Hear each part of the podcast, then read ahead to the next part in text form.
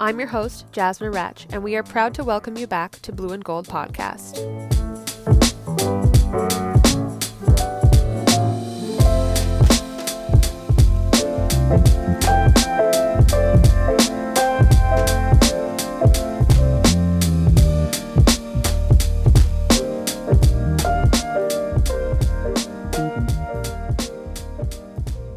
We could spend hours recapping these last few months. The world has changed since the last time Blue and Gold hosted an episode.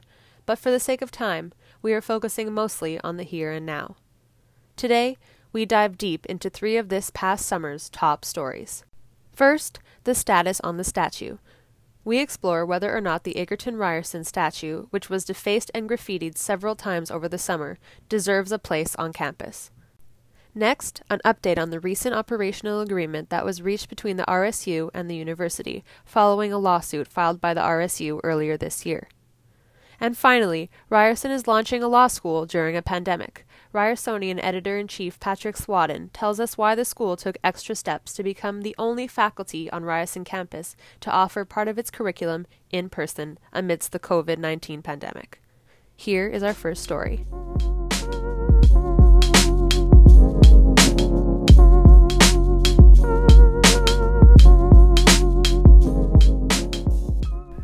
To tear down or not to tear down. Ryerson President Mohamed Lachemi has announced a task force to examine the legacy of the school's namesake, Egerton Ryerson. While Ryerson was a former minister, educator, and politician, he also played a principal role in the creation of Canada's residential school system. In the wake of global social reckoning, the university and its students are questioning whether or not his statue deserves to remain standing on Gould Street in the middle of campus, and discussing what exactly its presence represents. Today, we're joined by our editor in chief, Patrick Swadden, and our photo editor, Sabrina Porgasemi, who reported on the story. So, I just want to know from both of you guys, after doing a little bit of reporting on, you know, opinions on the statue and what generally people are thinking about it, um, do you want to talk a little bit about how we've got to where we're at and uh, what happened initially since the statue's been defaced over the summer? Yeah, I mean, as as we saw, like protests erupting, um, you know, across the summer, um, it really, I think, became part of this overarching narrative of of of you know how to reconcile um, our past, like people that were you know founding members of various institutions that have that have these very checkered and and controversial pasts. I mean ryerson is named after um, someone who who played a, a, big part in you know development of ontario education system but also was a major architect of of the um, of the residential uh, school system. And you know as uh, for, for all of us it's a big issue but um to to imagine you know being an, an indigenous student walking around on campus and and seeing um, you know a statue of somebody who you know and a statue is generally something that is a celebration of a person. And and to see that and and think this person was you know in charge of of segregating and and committing cultural genocide against my ancestors. And and so i think that this is a a, a really important conversation to be having. I'm i'm happy that we're we're having it. Um, but as for where it's going to go, it, it's it's a little bit early at the at this point. Yeah, I just I when I first searched up everything and was doing my research, I found um, Maz Khan's um, petition on change.org. And I reached out to him and I asked him, like, why is this so important to you?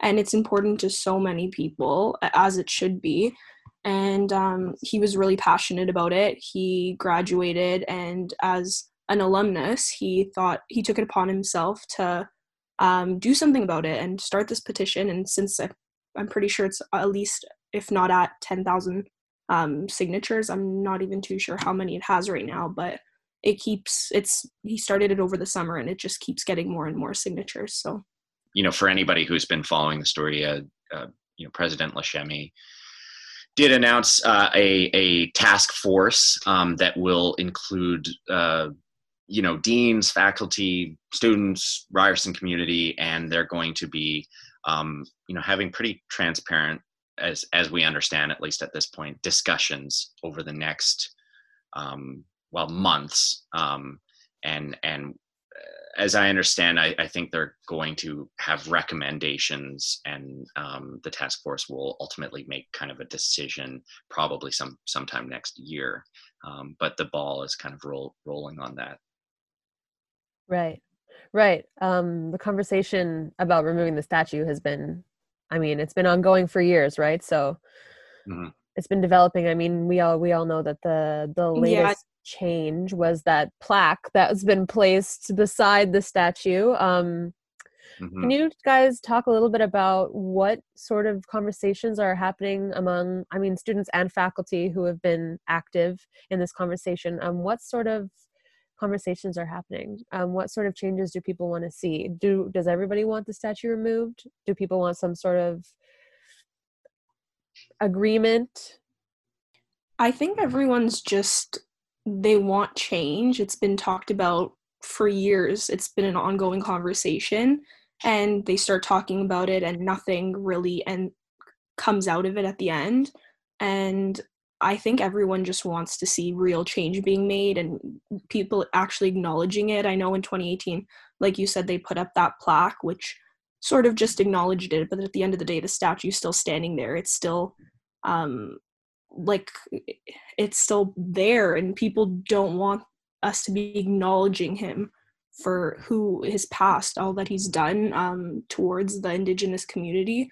And I think people are just tired of seeing it and they want change yeah i i think really like there's there's a, a range of of kind of diverse uh, opinions on this there there are some people that are really angry that that that it's still there. I mean they're just they're vehemently um you know wanting this this statue to be be taken down. And and um and some of those opinions have have been expressed. I mean of course it would be impossible to to you know read everything that's eh, that any everybody's written about this or or, or said about this.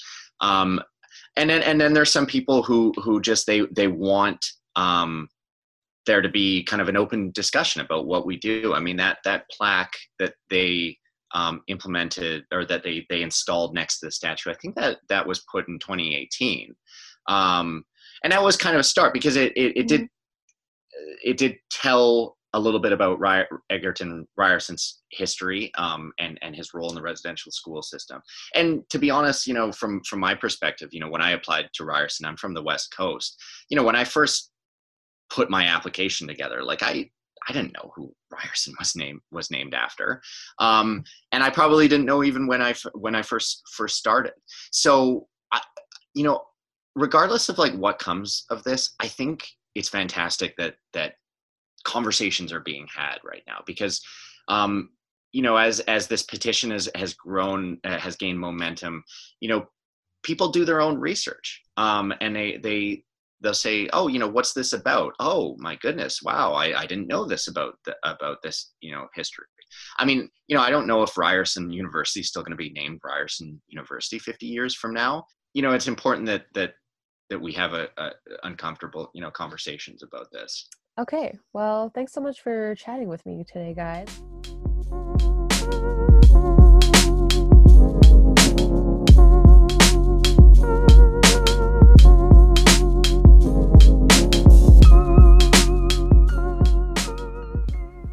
January 24th, 2020, Ryerson University announced that it would be terminating its agreement with the RSU on the basis that the student union failed to meet its conditions set out last year.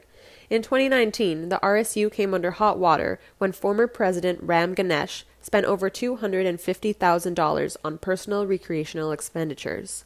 In response, the student union filed a $2.7 million lawsuit against the university in damages over the termination of its 1986 operating agreement. In March, the Ontario Superior Court of Justice granted the RSU an injunction until the lawsuit was settled. In a statement released in March, the university said that they would continue working with the RSU to find a solution. Today, we speak with our news editor and student government reporter Paula Tran about where the RSU stands now. You've really had your finger on the RSU's pulse since uh, Ryerson pushed to dissolve it last last January. So, tell me a little bit about that. Tell me about the agreement that was broken and what the plans are next. Yeah. So basically, to give you a background, um, I think a year so two years ago so the so so the academic year before last year, um, one of the former RSU presidents, Ram Ganesh, um, was basically outed as like, oh, he spent 250k in credit card, um, and this was broke. It, it, the the story first broke with the Eyeopener. Um, so basically, because of that, Ryerson decided, well, we're going to withhold the RSU fees that we pay as stu- like that we pay as students. So Ryerson said, oh, let's withhold the fees until you give us a forensic audit um, of what basically happened.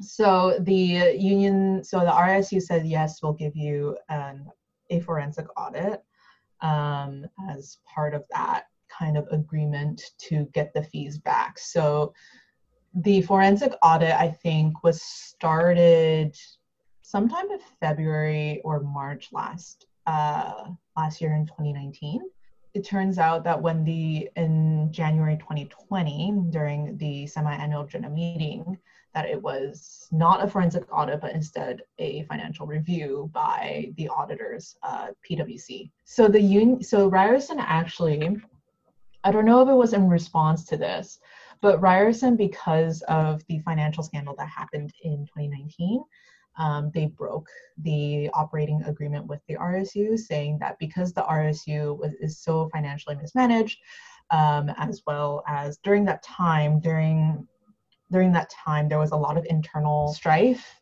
um, between the executives of the RSU, um, the executive team last year. Um, so that so those are the reasons why Ryerson decided to terminate that operating agreement. And that was in January 20, uh, 2020, January 24th. The union, the RSU did put out a letter, um, a public a media release saying, we condemn, like they basically saying that they condemn this and they wanted Ryerson to reopen negotiations with them because um, they represent students and as a union, equi- they said is equivalent to union busting in a um, in a work environment. And then four days after Ryerson announced that it would break, it would no longer recognize the RSU as the official student body, um, the RSU filed a lawsuit um, to the Ontario Superior Court of Justice, I believe.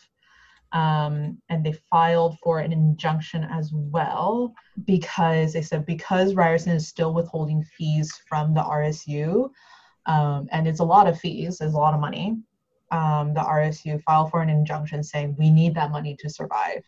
And that was in March. And they went to the injunction, and the injunction basically, um, the judge that was presiding on that case um, basically said because the RSU presented a case where without those fees, they really only had one month um, left in oper- before they had to fully shut down um, at that time, one month at the time. Um, so the judge granted the injunction in RSU's favor. Um, but yeah, so they did. So I think after around in late March, early April, the riot it was reported that um, that Ryerson and the RSU signed a new operating agreement. Um, the content of the operating agreement is unknown because the document isn't public to us. But um, for now, the the conflict between Ryerson and the RSU have been uh, mitigated for now. Mm-hmm. Wow. So since since the RSU has been under such such a spotlight, um, can you tell me how the RSU has been working to gain back the trust of the Ryerson community? Yeah. So the new so the new executive team um, led by Ali Yusuf. So the new RSU team during the elections last year, they said that they will try, like, the beginning of the year, they will survey um, students to see what they, you know, what students want from the students union and what students want to see um, the student union do. Um, they did uh, they did establish they did announce in August that they will um, they will establish two grants for students during COVID uh, because of COVID 19. One of them is the COVID relief grant, and the other is the food relief grant. Um, the COVID relief grant, they say they will allocate $100,000 towards that, um, and the food relief grant will be allocated $20,000. Um, right now, applications have not yet opened. I did ask the VP Equity uh, Vaishali um, about that, and they said they're still working with the university to make sure that the that the applications are equitable and the process is equitable for students um, at Ryerson, um, but she didn't give an exact timeline of when that will happen. So yeah, that that's the progress so far that I can see um, since they took office in May. Okay, so since they've uh, come to terms with the current operating agreement, can you tell me a little bit about how that agreement came to pass over the summer? I'm not exactly sure um, how that negotiating, how that operating agreement was negotiated because that process is not open, like disclosed publicly. What steps has the RSU been taking to address and deal with the pandemic and re- with remote learning? I know you talked a little bit about those two grants are getting started. Um, what else have they been getting up to? Yeah, so I reported um, well yesterday, but when I asked the RSU a few days, uh, a week ago, and a few days ago about what they're planning to do with equity service centers. Um, given that the equity service centers are very important to a lot of um, students here because they service a lot of Black, Indigenous, um, and people of color, but also women and trans people and queer people as well. Um, so I asked them what they're trying to do um, in regards to that, um, and the VP Equity basically told me that they are going to be operating virtually and that they will try to provide as many of those services like peer support and events and resources to students who need it um, as much as they can. Um, and for for stuff like the Good Food Center, which is the food bank on campus, um, the VP Equity also said that it will also be operating virtually this term because they didn't, the exec team didn't want the center um, to be the next epicenter of the COVID-19, uh, like COVID-19. Um, they didn't want to be epi- epicenter of a COVID-19 outbreak. Um, so they have physically closed the Good Food Center for now. It is not sure if they will reopen um, in January or not. Um, it all really depends on whether the Ryerson campus will be open and if provincial health guidelines say that it's safe to open. Um, so right now they are trying to partner with some food banks um, in Toronto um, for new initiatives. They didn't really give me any details of what those new, new initiatives um, are going to be like, but they are going to try to provide um, services for students who are feeling food insecure in Toronto. Okay, I'm sure we'll be keeping up with that so students can know about all the resources that are available to them. Okay, last question. What are the RSU's main goals for this next year, and what changes can Ryerson students expect to see from their student union?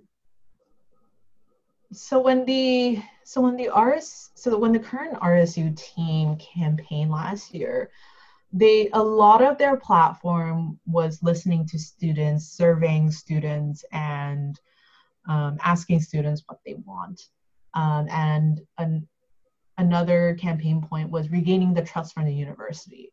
So in a lot of the conversation I have I've had with um, President Ali Yusuf this year, um, this, this since the start of the academic year, um, he said that they are going to they are going they're committed to being fiscally responsible um, to the RSU and to rep, uh, represent um, the students' best interests. Now, it is not exactly sure what they're they what they're going to do because he didn't really elaborate on that. Um, but i think those are the two main goals. For now we'll see if that changes um, in the next few months.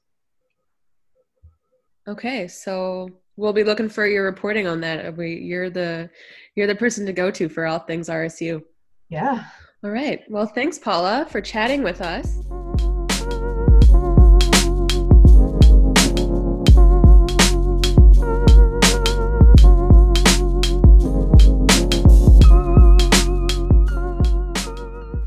finally, Ryerson's newest faculty will also be its most interactive one. Ryerson Law is in its first year of operations, and its 171 lawyers in training are some of the only Ryerson students to have the option to learn in person. While most classes will be taught remotely, a press release on Ryerson's official website reads that a robust program of extracurricular activities will be delivered both on campus and virtually, subject to public health directives and protocols. This hybrid model runs contrary to those of other faculties, like arts, science, and communications and design, which will offer their entire curriculum online. Here, we talk with editor in chief Patrick Swadden about why the law school chose this model, and more details about what Ryerson's new law school is going to look like. Um, so, tell me a little bit about how the law school is one of the only faculties at Ryerson that's doing this hybrid learning curriculum that's doing the both the in classes and remote classes. Um, talk a little bit about why that decision was made and how how they expect it to work. Yeah, I mean, I wish I could get into the the the kind of nitty gritty about you know how exactly they came to the decision to have like some in-person stuff um i do know that like to some extent most of these schools some of us are willing to be at home but like most schools would really wish for some kind of in-person learning but i think there was just like an overwhelming con- consensus and and like almost um uh, like a like a almost like petitioning from from students to to have some kind of in-person um, interaction.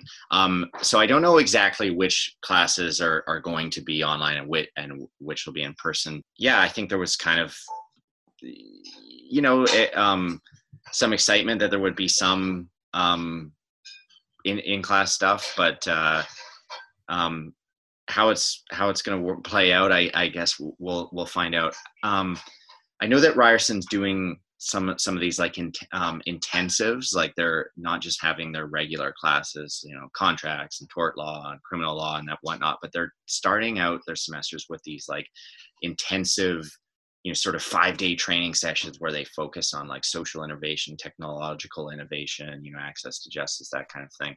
Don't know much about it yet because we've just started talking about these stories but um but uh um i know that's one of the one of the things that they're kind of trying to be on the cutting edge uh edge for. Yeah. Yeah that's very interesting. That's a cool way to start. Yeah it's it's um you know, I from what I've read, uh, like I I'm guessing that it's just you know it's Ryerson trying to um I don't know send send it like a bit of a preempt, preemptive strike for for um the challenges of of the 21st century. I mean, I don't think it's uh, maybe enough to to have just legal training, but to also have legal training within the context of how um, the justice system works in the in the 21st century with regards to you know social change technological change. It seems interesting to me. Yeah. Hopefully uh, uh, the first group of law students will be you know ha- as law students and lawyers are outspoken and i'm sure they'll they'll be hearing all the feedback that they that they need. Well, thank you so much for sticking around for a while, Patrick, and uh, no giving me your insight. No problem. I appreciate it. yeah, yeah. We'll talk to you again soon.